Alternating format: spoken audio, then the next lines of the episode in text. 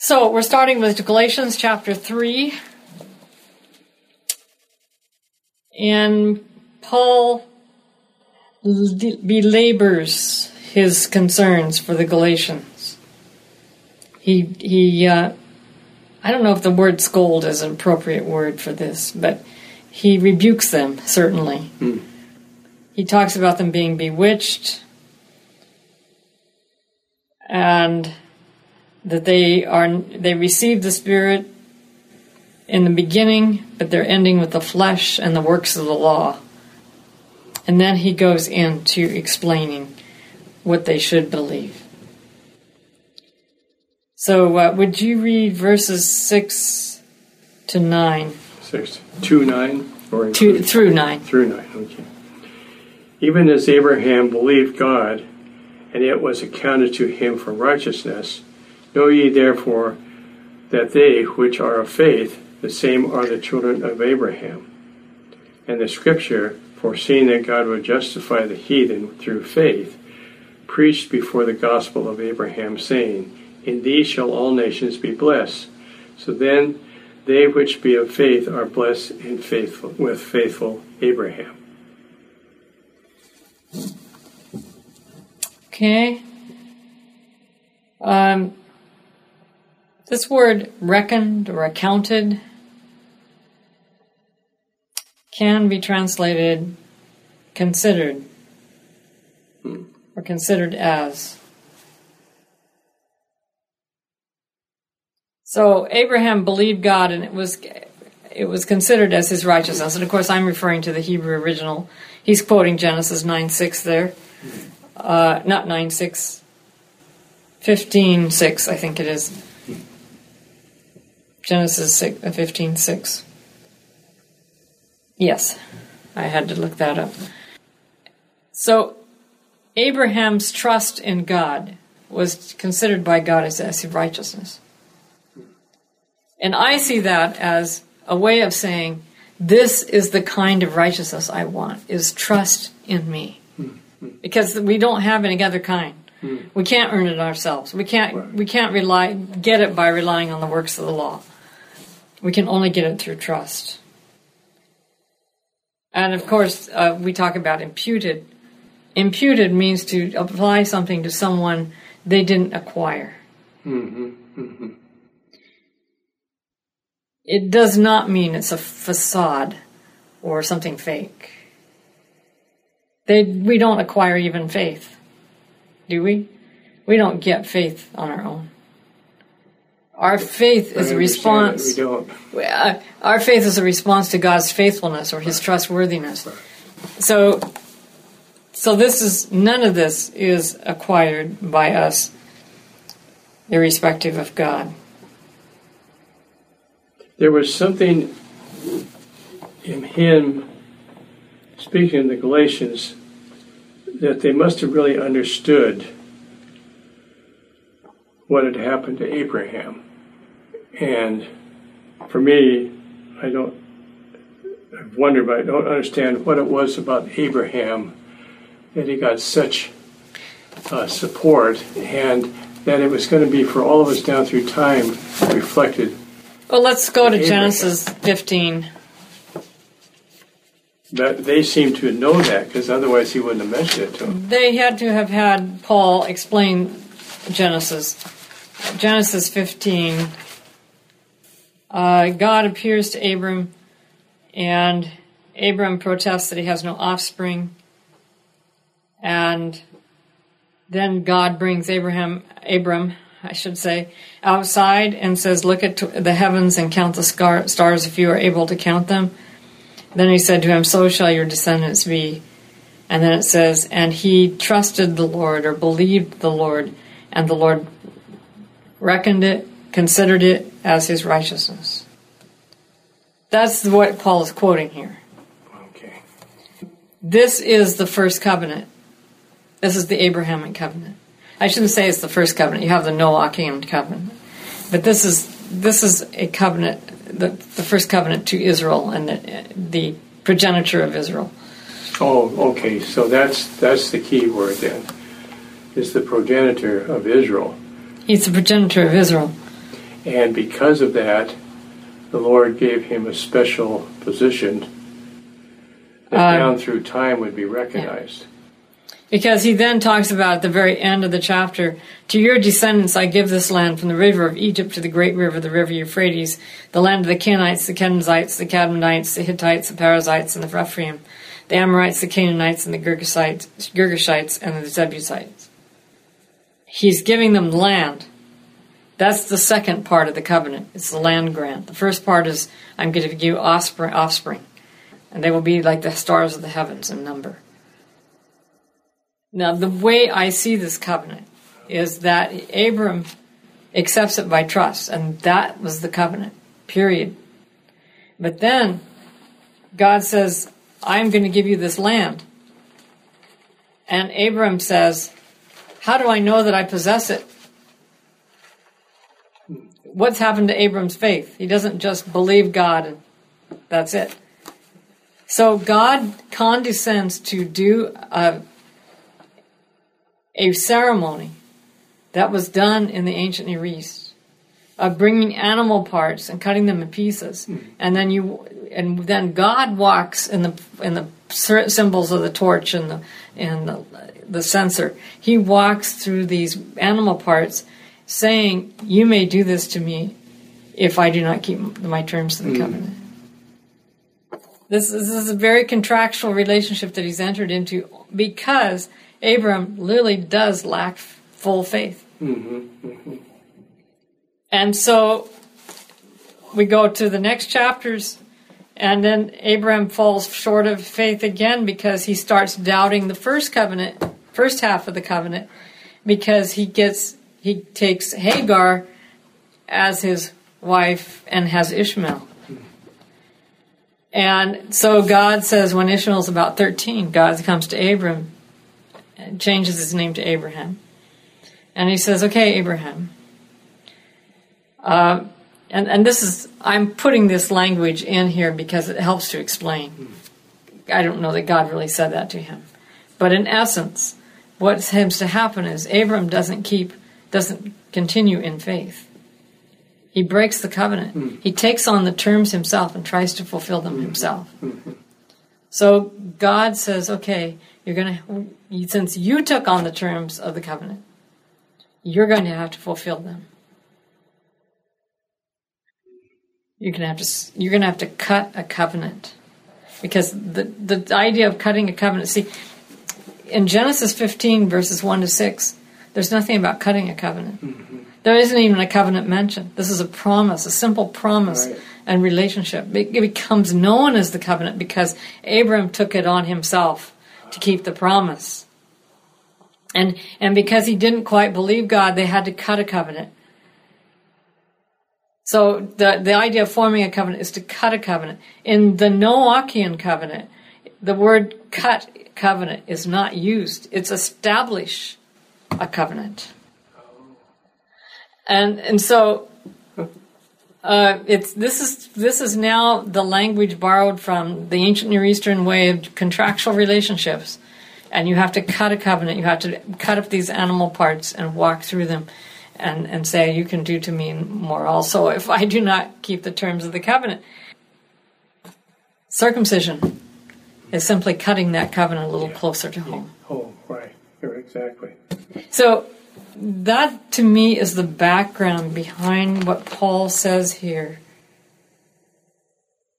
And it's a short step for Paul, who has seen God work in the Gentiles community, that the Gentiles can also become Christians. They can also become part of that new covenant Right. because they are ancestor they are descendants of Abraham in spirit because they trust the same God. Right. Hmm. So that's what he's trying to teach the Galatians. Anything else in these verses? Why don't we move on then to verses 10 through 14? I'm going to go ahead and read. Okay. For all who rely on the works of the law are under a curse, for it is written, Cursed is everyone who does not observe and obey all the things written in the book of the law. Now it is evident that no one is justified before God by the law, for the one who is righteous will live by faith. But the law does not rest on faith. On the contrary, whoever does the works of the law shall live by them. Christ redeemed us from the curse of the law by becoming a curse for us, for it is written, Cursed is everyone who hangs on a tree, in order that Christ Jesus, the, that in Christ Jesus the blessing of Abraham might come to the Gentiles, so that we might receive the promise of the Spirit through faith. One thing that comes to my mind when they're talking about the law, are they talking about the law that the Israelites had developed over time? Or are they talking about God's design and God's way He's designed mercy and justice and, and the laws? So I was thinking back more. I think Paul is Paul is not Tim Jennings. Okay, uh, he is he is not equipped with our modern way of looking at things, our scientific way. Okay. Uh, he's thinking Old Testament, and so law means Torah. Okay. And Torah includes the Ten Commandments, it includes the, what we come to call the ceremonial law, ritual law. It includes all the laws that were in the Book of the Covenant, and all the laws in Deuteronomy and, and laws in Okay. Leviticus and Numbers. All of Torah. And you notice that this idea of being cursed under the law is again what happened to the old co- to the covenant at Sinai. The what Paul contends is that the original covenant with Abram is a covenant of trust. Period. Hmm. He's not going to the later editions of it. It's a covenant of trust. But at Sinai, it became a covenant of works. hmm And and that's truly how they saw it. They saw it as an ancient, like an ancient Near Eastern treaty, and you have the curses and you have the blessings. Right. Right. So that being the case, he's trying to get them back to the original covenant. Hmm. Okay. The original covenant and the new covenant are the same. The new covenant, in a sense, fulfills the original covenant because it writes the law on our hearts. It, it, it helps us to know God. It, there's forgiveness of sin. Whereas under the old covenant, there didn't seem to be much about forgiveness. God states that he was a forgiving God to Moses well, after they break the covenant at, at Sinai. But the people don't seem to get that. So he's having to develop the system to where people are, where they're at, at their time of understanding and the way they were functioning and so forth. They certainly developed a very human outlook. They did. Mhm. And I was studying about Bolivar, and uh, I thought he just freed Venezuela, but what I'm finding out, he freed the Americas, Peru and Colombia and all con- companies. He died when he was 48, but his whole approach was he's just going to free everybody. And, he, you know, he set up leaders, but their whole concept was uh, well, in those days, I mean, like women were very much in the home and the background and the church, but their whole thinking was out in public, the woman was really nothing, something maybe to look at if she was attractive or did a nice party or something. But it was very rigid, and a lot of the Jewish system was so rigid, it's just down through time. Yeah. And women were put in, uh, like in Peru, women were put in prison if they found that they had they were married and they had adultery. They'd put him in a prison, or the woman would run off to a nunnery. Mm-hmm. Yeah, That's that's medieval yeah. custom. Oh, absolutely. Yeah. Basically, he says that Christ took on the curse and redeemed us from it, in order that the Gentiles can come to the same faith that Abram had. And and Paul's big, of course, his underlying concern is that they get away from circumcision for the Gentiles. But say that again. in my hearing, it sounded like it was implying that Gentiles wouldn't have access to salvation if this. You know, I think Paul. I think Paul here is mediating to the Jewish Christians a way of getting the Gentiles in that they would take and understand. Oh, okay. It really, Jesus died to save them too. Right. They're not quite willing to admit that. So he's really speaking to their understanding of the time. I think so. Yeah, that would make sense. Yeah. And they were so adamant that only the Jews would be saved. Right. And they weren't willing really to accept the blood of Jesus, the death of Jesus for themselves. Right. They didn't think they needed that. Right. Well, like So- 15, he said, Brethren, I speak after the manner of men, though Mm-hmm. it be a man's covenant. Mm-hmm. Yet it is, yet if it be confirmed, no man dissimulate or addeth thereto. Yeah, my version has I give an example from daily life. But I think human terms is better because I think Paul is, is really having to work with them where they are in the legal constructs that they've long held. So now the promises, verse 16, were made to Abraham, Abraham and his, to his offspring. It does not say, and to offsprings as many, but it says, and to your offspring, that is one person who is Christ. Hmm. My point is this the law, which came 430 years later, does not annul a covenant previously ratified by God so as to nullify the promise. So he's talking about Abraham had the promise, the covenant is 400 years later hmm. at Sinai. Hmm. Uh, and he says basically, it does not annul a covenant previously ratified by God so as to nullify the promise. So what has happened here is that the the Sinai covenant has come to almost override every other hmm, aspect. Paul is trying to say, no, you can't undo a covenant that's spoken by God. Because there's nowhere that God had rescinded or removed his first covenant, hmm. covenant then. So he says, my verse 18, for if the inheritance comes from the law, it no longer comes from the promise, but God granted it to Abraham through the promise. Hmm. And that's clear from reading Genesis. This is why Paul can treat circumcision as not an issue for salvation. The only reason he circumcises Timothy is because to keep peace with the Jews, and hmm. because Timothy had a Jewish mother. Hmm. He therefore was considered Jewish. This was not about salvation for Paul. Hmm. Okay.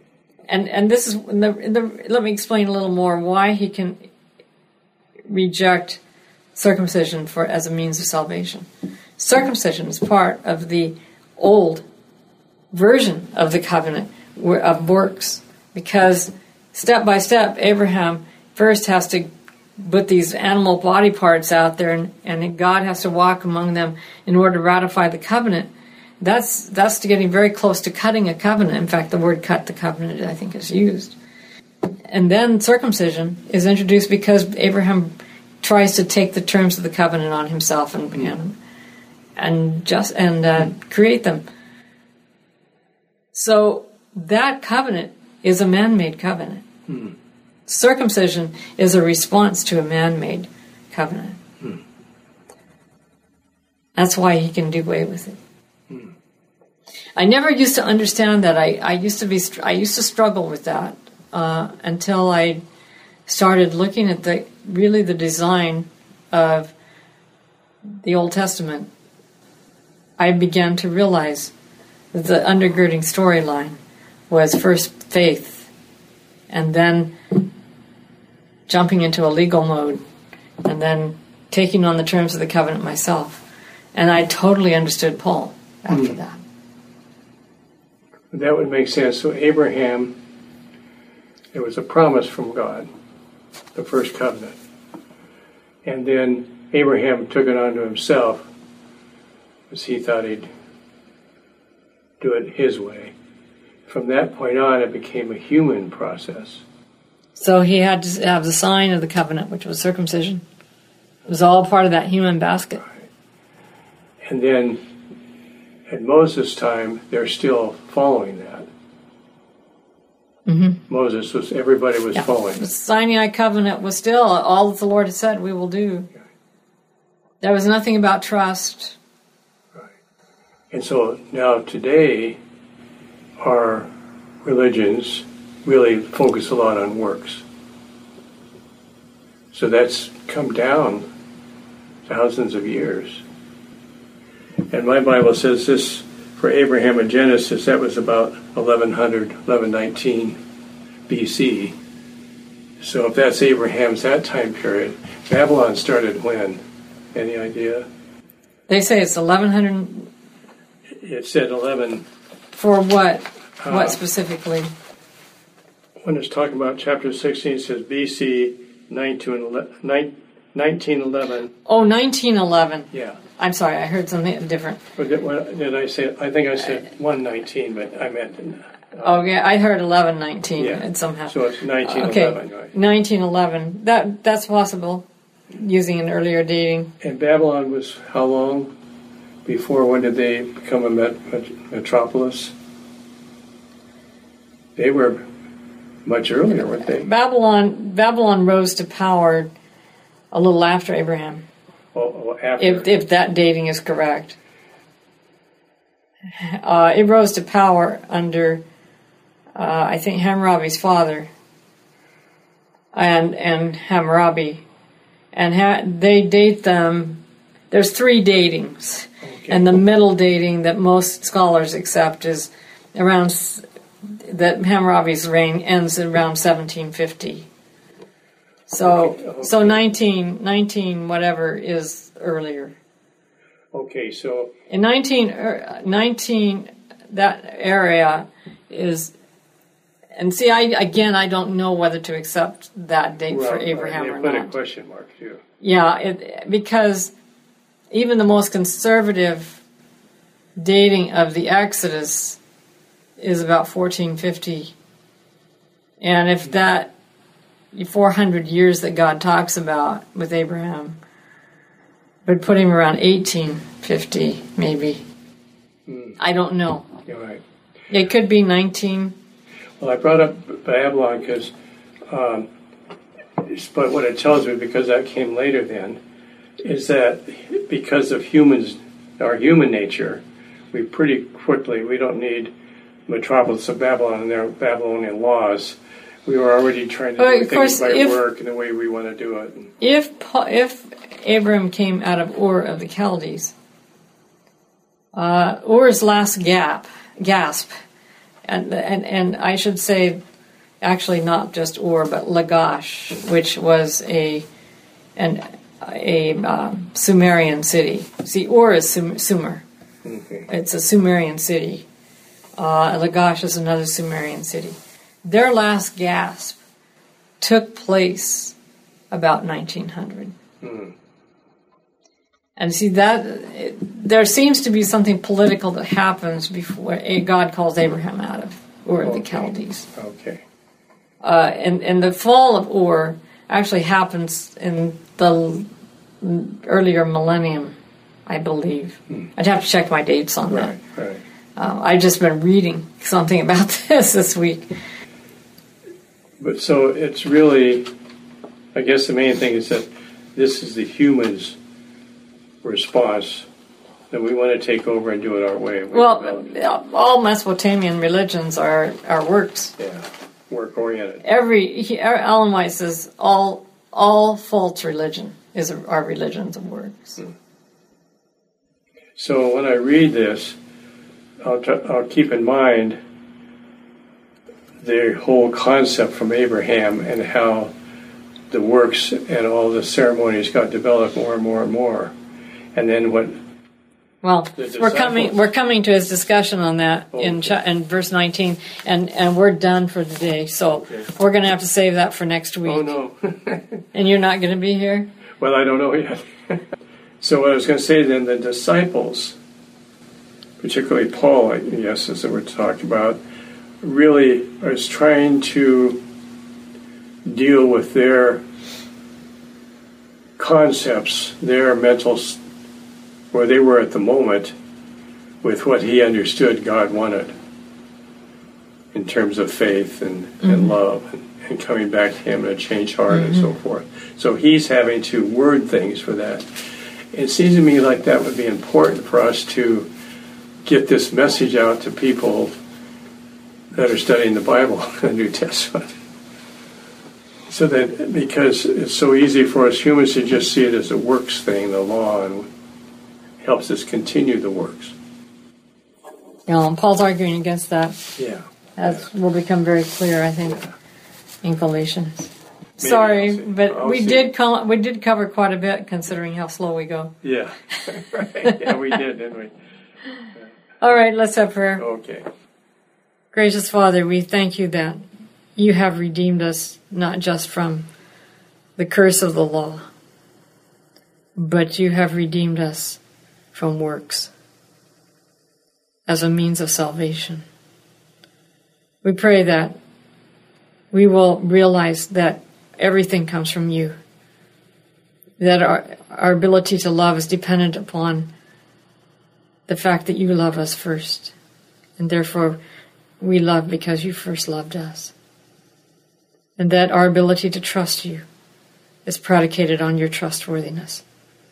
And that you have demonstrated this amply throughout Scripture and throughout our lives. We ask that you will lead us ever into ever richer experiences of love and trust. That you might redeem us fully and set us free from sin. In Jesus' name, amen.